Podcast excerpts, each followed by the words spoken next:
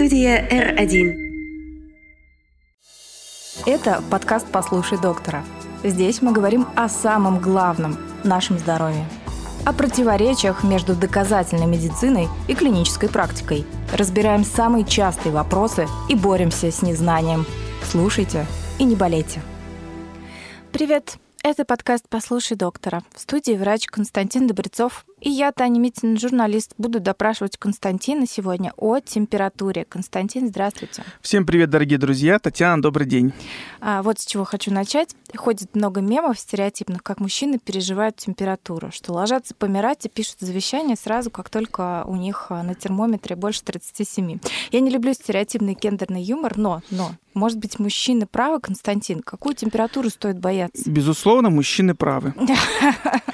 Э, ну, это так, э, с долей иронии, чтобы на меня не, сразу не ополчились э, прекрасные наши женщины, которых мы всегда очень любим и заботимся о них в первую очередь.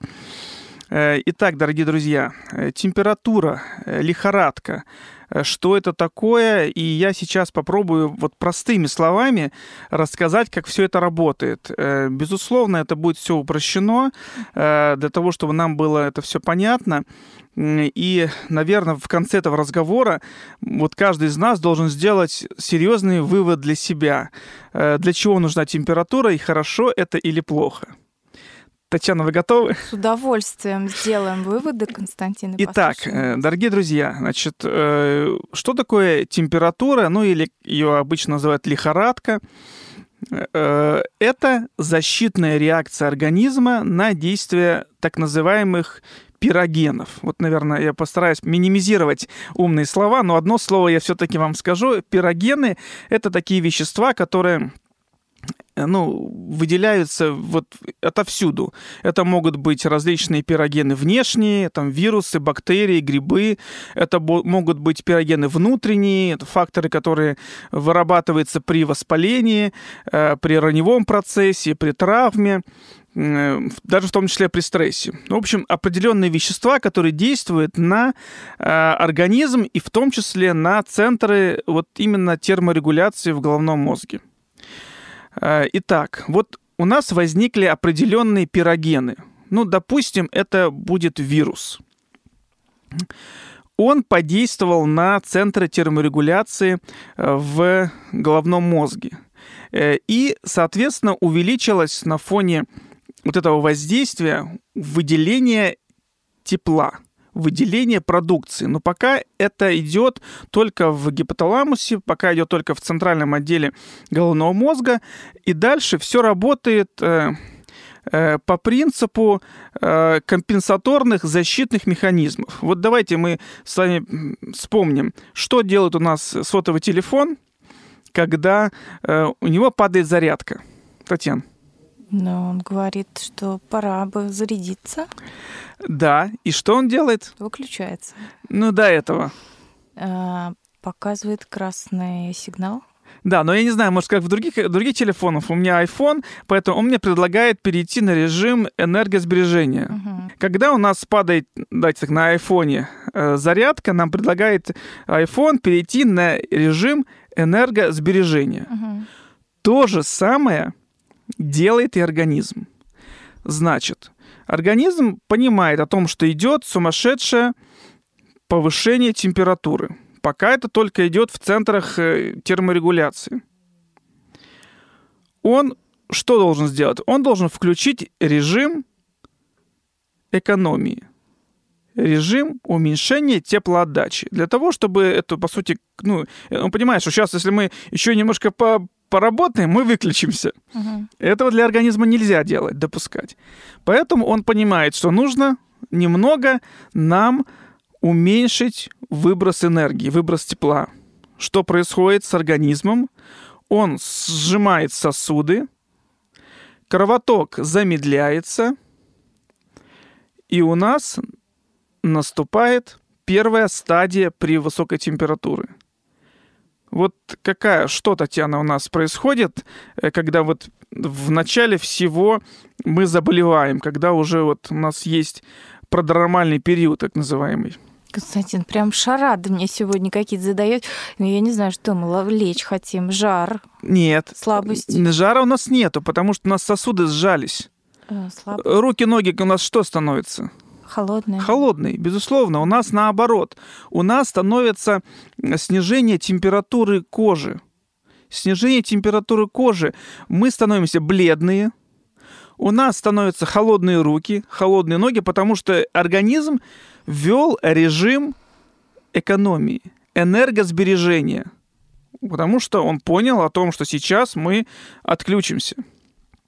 Кстати, вот гусиная кожа, которая возникает э, при э, высокой температуре, это как раз создание той подушки воздушной над кожей, которая э, сохраняет тепло, потому что э, меняется система э, теплоотдачи.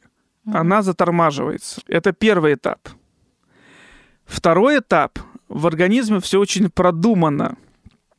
И когда он понимает о том, что он все, он э, снизил теплоотдачу, в гипоталамусе, вот в этом центре терморегуляции, возникает перестройка и возникает легкий баланс. То есть он вот в эту, в эту высокую температуру, которая как бы появилась, он уже воспринимает как нормальную.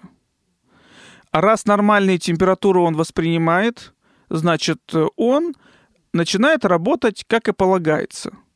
То есть он включает обычные нормальные механизмы теплорегуляции, теплового обмена. Как правило, что это такое? Это сосуды расширяются, и у нас сразу же возникает вот тот жар, о котором вы говорите, потому что температура-то высокая, а центр терморегуляции его воспринимает как нормальную. Соответственно, мы становимся все горячие. У нас повышается температура, если мы померяем ее в градуснике, и жар всего организма. Это вот вторая стадия, когда у нас возникает лихорадка. Дальше следующий момент какой идет – идут сигналы в центр терморегуляции. И говорится о том, подождите, подождите, у нас э, что-то не как-то не, слишком много, слишком много у нас э, температурной реакции, э, в кору поступают сигналы, и нужно отдать тепло. У нас слишком много тепла, мы его накопили достаточно. Что возникает, Татьяна? Следующая шарада. Пот, пот, конечно. То есть мы с помощью потоотделения пытаемся отдать тепло, максимально быстро отдать тепло, снизить эту температуру. И вот этот порочный круг, он идет до тех пор, пока пирогены, вот эти те вещества, вирусы, а там уже после вирусов возникают продукты жизнедеятельности вирусов, воспалительные механизмы вещества – они не потихонечку-потихонечку уменьшаются, и вот этот порочный круг, он замедляется, замедляется, замедляется, и температура становится нормальная.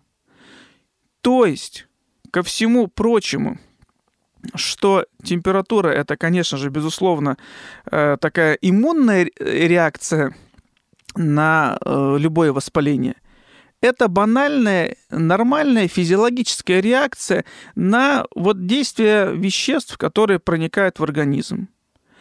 Поэтому, дорогие друзья, не надо бояться температуры. Это так специально придумано. Э, существует большое количество реакций в организме, и температура одна из них, которая работает нам на благо. Не надо ее бояться. Это нормальная физиологическая реакция на действие веществ, которые попали в организм, а потом уже на действие веществ, которые стали разрушаться и появля... появляться на фоне вот этих э, пирогенов, вирусов и бактерий. Поэтому не сбиваем температуру. Терпим, ждем несколько дней. Как правило, в течение двух-трех дней вот эта пирогенная реакция – она уменьшается, она стихает. Все вирусы инактивируются, все бактерии инактивируются. Кстати, высокая температура, она очень плохо действует на бактерии и практически никак не действует на вирусы. Поэтому э, высокая температура это как раз антибактериальное средство. Э, профилактика бактериальной инфекции. Не хотим получить бактериальное осложнение в виде отита или гайморита, не снижаем температуру. Хотим получить осложнение, значит, сбиваем ее при небольшом повышении. Поэтому температура – это благо, температура – это защитная реакция, и э, дайте организму самостоятельно уменьшить температуру естественным путем. Тогда и риск осложнения будет минимальный. А как же рекомендация начинать сбивать от 38,5? Э, вот именно как раз эти рекомендации и даны специально для того, чтобы люди э, не стали сбивать температуру выше условной нормы. Ну, что такое норма? Мы же понимаем, это, то, что у большинства. Мы принято, принято считать, что 37 это считается э, та граница, после которой мы считаем, что температура повышенная. Хотя у некоторых людей 37 тоже это вариант нормы. Поэтому э, принято такое решение, что э, свыше 38,5 мы температуру можем снижать. Можем, не обязаны снижать. Ниже 38,5 не снижаем.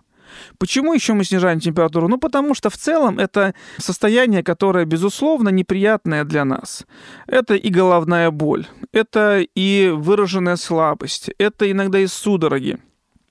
И, конечно, такое состояние тяжело очень пережить. Облегчить свое состояние, безусловно, хочется. Поэтому мы и используем жаропонижающие.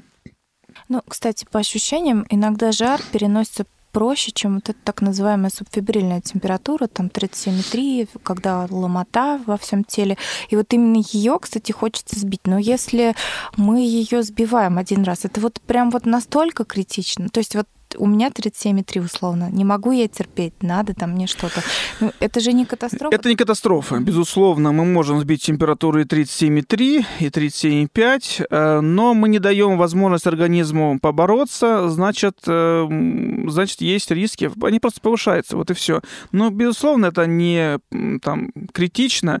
Э, желательно этого не делать. Но если совсем не в моготу, ну, я же не могу э, заставить людей терпеть э, там, боль, либо это вообще не гуманно. Вообще доктор должен, не, не должен э, заставлять неудовлетворение и недовольство пациента. Он должен максимально быть для пациента э, благоприятен. Угу. А, Константин, давайте вы упомянули немножко вернемся назад. 37 температура бывает вариантом нормы, правильно я поняла? Э, ну, еще раз повторюсь, что э, норма это то, что у большинства. У большинства людей э, температура 37, э, ниже 37, это состояние, которое не вызывает болезни. Свыше 37 это симптом какого-то заболевания. Но бывает так не всегда. Есть люди, у которых различные терморегуляторные механизмы, и у них 37, 37,1 даже. Это вариант, когда они чувствуют себя хорошо, и у них всегда такая температура. Справедливости ради таких людей немного. Но, тем не менее, э, в целом, ну, давайте так, от 36,9 э, это норма или патология? Вот хороший вопрос. Вот. Поэтому мы должны... Будто бы уже на грани. Ну, опять же, то есть если 0,1 градус добавляем, это уже болезнь, да? То есть мы должны с умом подходить, в первую очередь смотреть на клиническую симптоматику э, и оценивать состояние организма в целом, э, с помощью, может, и каких-то лабораторных показателей. Но, по большому счету, нам нужно уже отталкиваться от заболевания, когда температура превышает 37,1-37,2 градусов. Тогда мы должны уже э, мы должны понимать о том, что действительно температура повышена. Более того, мы должны знать о том, что, например, есть любители мерить температуру в полости рта. Я про таких пациентов тоже знаю. Вот у меня приходят и говорят, вот у меня 37,3, 37,5. Как вы меряете температуру? Ну как, в полости рта. Мы должны понимать о том, что температура в полости рта всегда выше, нежели в подмышечной впадине. И там температура 37,5 это в норме иногда даже до, до 38 она может быть э, в норме, поэтому на 5-7 градусов она всегда выше. Э, та же, как и температура в прямой кишке, особенно у детей мы часто меряем температуру ректальным термометром, и она еще выше. Поэтому здесь тоже нужно понимать о том, что где мы меряем температуру, и если это общепринятые, общедоступные э, моменты, то э, подмышечная впадина, то здесь она должна быть там, не, не больше 37, и 1. Хорошо. Если в обратную сторону маятник качнуть, вот упадок сил 35, допустим, а, о чем говорит такая пониженная температура? Ну, в первую очередь говорит об нарушении э, терморегуляторных процессов, нарушении кровотока, э, возможно, изменения в иммунной системе, возможно, изменения в центральных отделах головного мозга. Здесь все нужно смотреть по самочувствию, по состоянию человека. Если он на фоне э, там, низкой температуры чувствует определенные Э, симптоматики, симптоматику определенно чувствует, то есть есть э, головная боль, есть слабость, недомогание, то, безусловно, это повод для того, чтобы сходить к врачу и обследоваться, выяснить, в чем же причина низкой температуры. Э, если же чувствует себя хорошо и при этом бодр активен, и кроме низкого, низкой температуры нет никаких симптомов, то это тоже вариант условной нормы. Значит, вот такая температурная реакция у человека ну, считается нормальной. А надо ли ее повышать и как? Если человек чувствует себя хорошо, то не надо. Э, мы давайте в первую очередь отталкиваться не на э, показатели там, крови, не на показатели температурной реакции, а в первую очередь на клиническую симптоматику. Если нет никаких жалоб и все хорошо, ничего лечить не надо. Если же есть у нас э, определенные проблемы, ну, как правило, они есть, потому что мы считаем, что температура ниже 36, это как бы тоже достаточно уже странная история, и, значит, есть нарушение терморегуляции, это может быть гормональные нарушения, это может быть э, проблема с центральным отделом головного мозга, травмы, травмы, опухоли, э, сосудистые изменения э, и так далее. Здесь э, причин достаточно много, наследственные заболевания, поэтому здесь нужно разбираться и обследоваться. Угу. А вот э, с детьми те же самые правила действуют, что и со взрослыми? Э, с детьми э, есть особенности, потому что у детей в первую очередь э, теплоотдача, она э, вот этот режим экономии, который я рассказывал, он работает не так эффективно. Э, и у детей, в первую очередь, на, наоборот, э, у, ни, у них э, снижается теплопродукция. И, соответственно, вот тот жар, вот тот, как бы вот, как вы сказали, по горячему типу лихорадка, она у детей возникает быстрее и чаще. Э, и здесь как раз давайте мы с вами поговорим о методах э, снижения температуры. Ведь очень часто мы слышим про различные физические способы снижения температуры. Э, и в ряде случаев они уж очень экстремальные – например, э, окунуть человека в холодную ванну. Спиртом. А, вот спирт это как раз это еще как бы более-менее такие, это не сильно такие страшные, а вот а, окунуть в холодную ванну или вернуть в холодное простынь, это, конечно, для ребенка, там, для любого человека это стресс. Но а, с точки зрения а, восполнения вот именно регуляторных моментов теплопродукции, теплоотдачи, это иногда работает. Но, наверное, это слишком уж это жестоко. Э, давайте все-таки ограничимся тем, что будем охлаждать магистральные сосуды. Магистральные сосуды у нас проходят в области затылка, в области печени. Поэтому, если у нас есть лихорадка, если у нас есть жар и увеличение э, теплопродукции, то э, механическим путем мы можем э, вот, остудить кровь, положив, например, лед, либо холодное полотенце на затылок, э, на лобную часть, э, либо на область печени. И тем самым кровь, которая будет э, проходить через эти структуры, она будет сама по себе охлаждаться – и изнутри будет снижать температурную реакцию. Это действительно работает.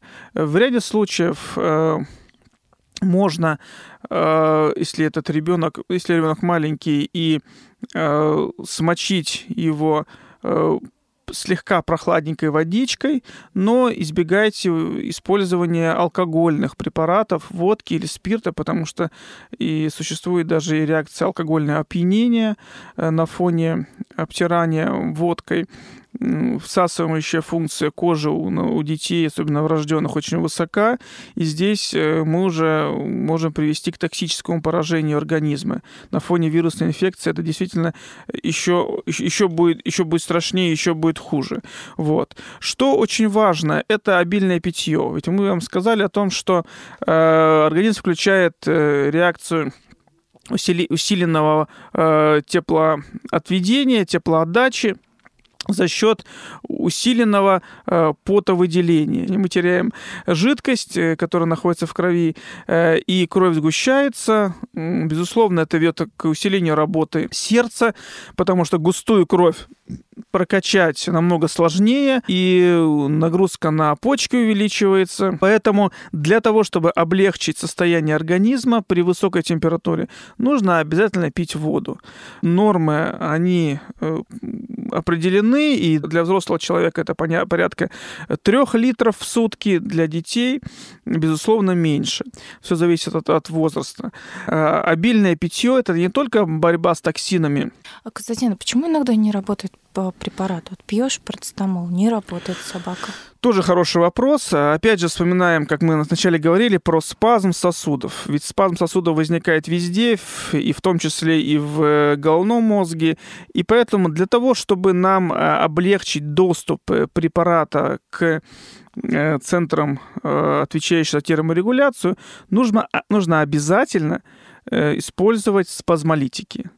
До 6 лет, конечно, они не используется, но вот после 6 лет, пожалуйста, смело любой спазмолитик, нож под дротаверин, спазмолгон, э, возрастной дозировки.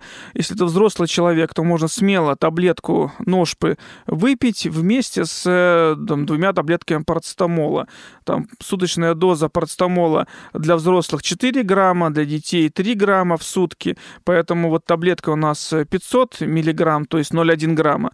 Э, соответственно, можно 2 таблетки таблетки смело, а то и три за раз выпить взрослому человеку вместе с таблеткой ножпы для того, чтобы доза парацетамола действительно была серьезная. И э, спазмолитиком расширить кровоток, чтобы именно вот этот препарат достиг очага воспаления, достиг центров терморегуляции. Я правильно понимаю, что два основных препарата для э, того, чтобы сбить температуру, это парацетамол и ибупрофен, правильно? Да, безусловно. Э, нестероидные противовоспалительные препараты и антипиретики – это две группы препаратов, которые э, разрешены и рекомендованы для использования снижения температуры. Мы не рекомендуем использовать аспирин, потому что есть определенное осложнение при этом препарате. А вот парацетамол и ибупрофен – два препарата, которые смело применяем, если это ребенок мы используем э, в первую очередь ректально – потому что не забываем о том, что э, это прекрасный способ снижения температуры, э, использования ректальных свечей, парацетамола, э, потому что при высокой температуре есть всегда рвота, тошнота, и все, что мы дадим внутрь, ребенок через минуту все это э, вам обратно отдаст. Поэтому не забываем про ректальные свечи. Э, если это более взрослый ребенок, то мы используем сиропы. Э, если это взрослый человек, то мы используем таблетки. Либо взрослый ребенок. Мы с вами проговаривали это в каком-то из выпусков, кажется, про ОРВИ, но давайте в этом контексте еще раз проговорим. Порошки всевозможные, антигриппин там и так далее. Они содержат в себе много компонентов, э, и надо посмотреть, что там по э, вот именно по ибупрофену или по парацетамолу. Как правило, уровень парацетамола там не очень высок, там 0,3-0,5 грамма. Этого недостаточно для того, чтобы снизить температуру. Поэтому э, в целом для лечения вирусной инфекции они эффективны, потому что они в себе содержат там, например, и кофеин, кофеин, который повышает активности витамин С там, и фенилэфрин, там, который улучшает носовое дыхание. Э, но э, для снижения температуры доза антипиретиков бывает низкая. Поэтому либо смотрите в инструкцию, какая доза парацетамола там содержится, либо купите отдельно парацетамол в таблетках, Он дешевый и очень эффективный. После перенесенного вирусного заболевания может ли какое-то время держаться еще субфибрильная температура, когда остальных симптомов нет? Это нормально? Ну, давайте так. Мы поговорим э, с вами в следующем формате, что температура все-таки это э, определенный знак воспаления. Если у нас сохраняется температура, то значит воспаление еще в организме имеется, значит пирогены выделяются. Пирогены просто так не будут выделяться, значит есть э, определенные возбудители, это вирусы, либо э, вирусно-бактериальные, так называемые ассоциации, которые приводят к воздействию на центр терморегуляции.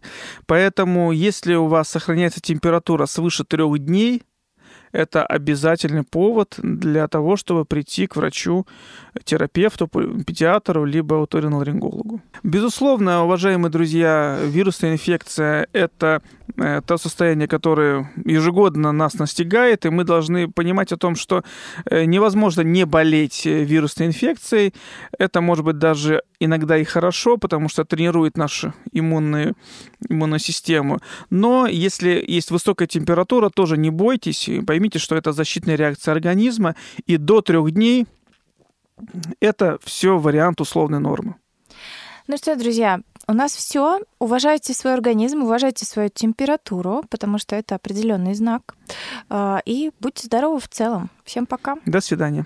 Студия R1.